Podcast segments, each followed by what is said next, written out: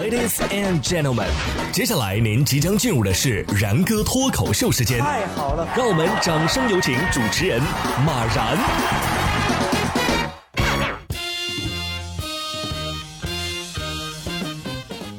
然哥说新闻，新闻脱口秀，各位听众大家好，我是然哥。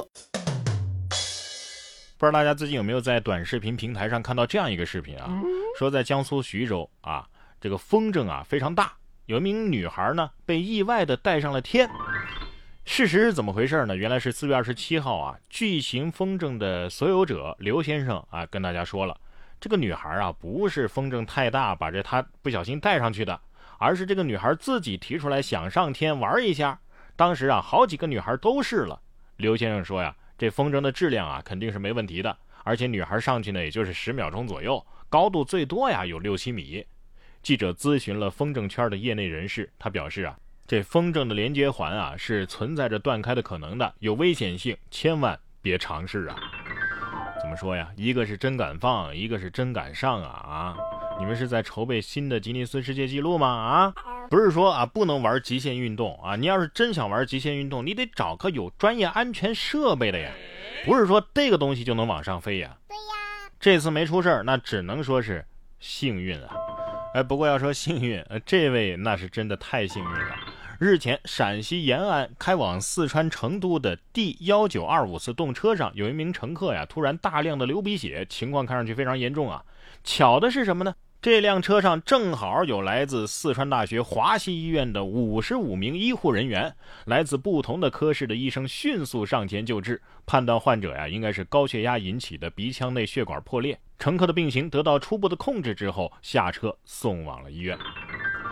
遇到医生已经很幸运了，竟然还是华西的医生，还是五十五名。死神心想：怎么现在白衣天使都会群殴了吗？同样是需要医生，相对而言啊，下面这位就没那么幸运了。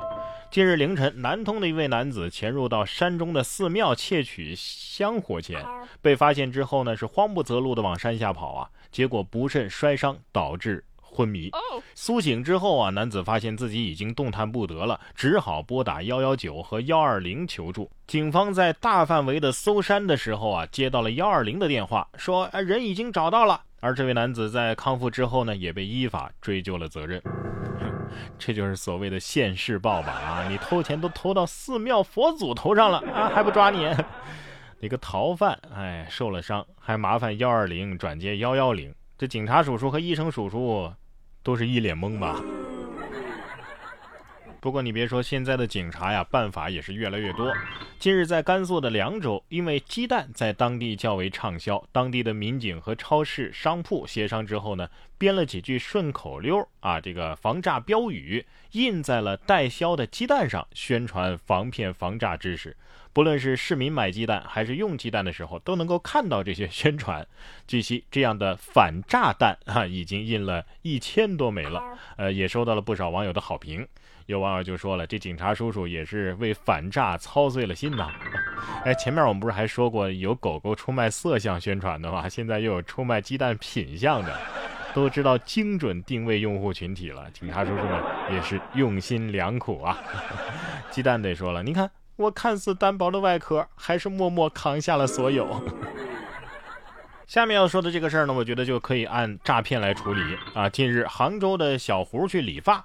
这发型师啊，推荐他做个造型吧，啊，他就问了价钱多少钱啊？哎，对方说六十八，哎，六十八也不贵，那就做一个吧。可是做好之后呢，却要收一千九百多。店长说呀，这六十八没错呀，是一个夹子的钱，你这做造型用了二十八个夹子，那就是一千九百多呀。理发店又给小胡推荐办了一张三千块钱的三折卡，那么这次消费呢，呃，就只算五百块钱。小胡回去之后啊，怎么想怎么都觉得自己是被骗了，认为理发店存在误导消费。当地的市场监管部门表示会实地来调查处理的。又搁这儿跟我玩这个文字游戏呢，是吧？不是六十八一颗头，而是六十八一个夹子。你还不如说六十八一根头发丝儿算了啊！骗人怎么说都是不对的，哪怕你是美女，哪怕你会撒娇。金华的浦江啊，一名女子在店里点了一杯奶茶，然后拿出一张百元大钞，随后就玩了一出老套的换钞把戏。女子翻看钱包，说自己有零钱，找老板要回了真钞，然后又改口说哦零钱不够，又把假钞递了过去。这次店老板发现不对了，抓住了女子。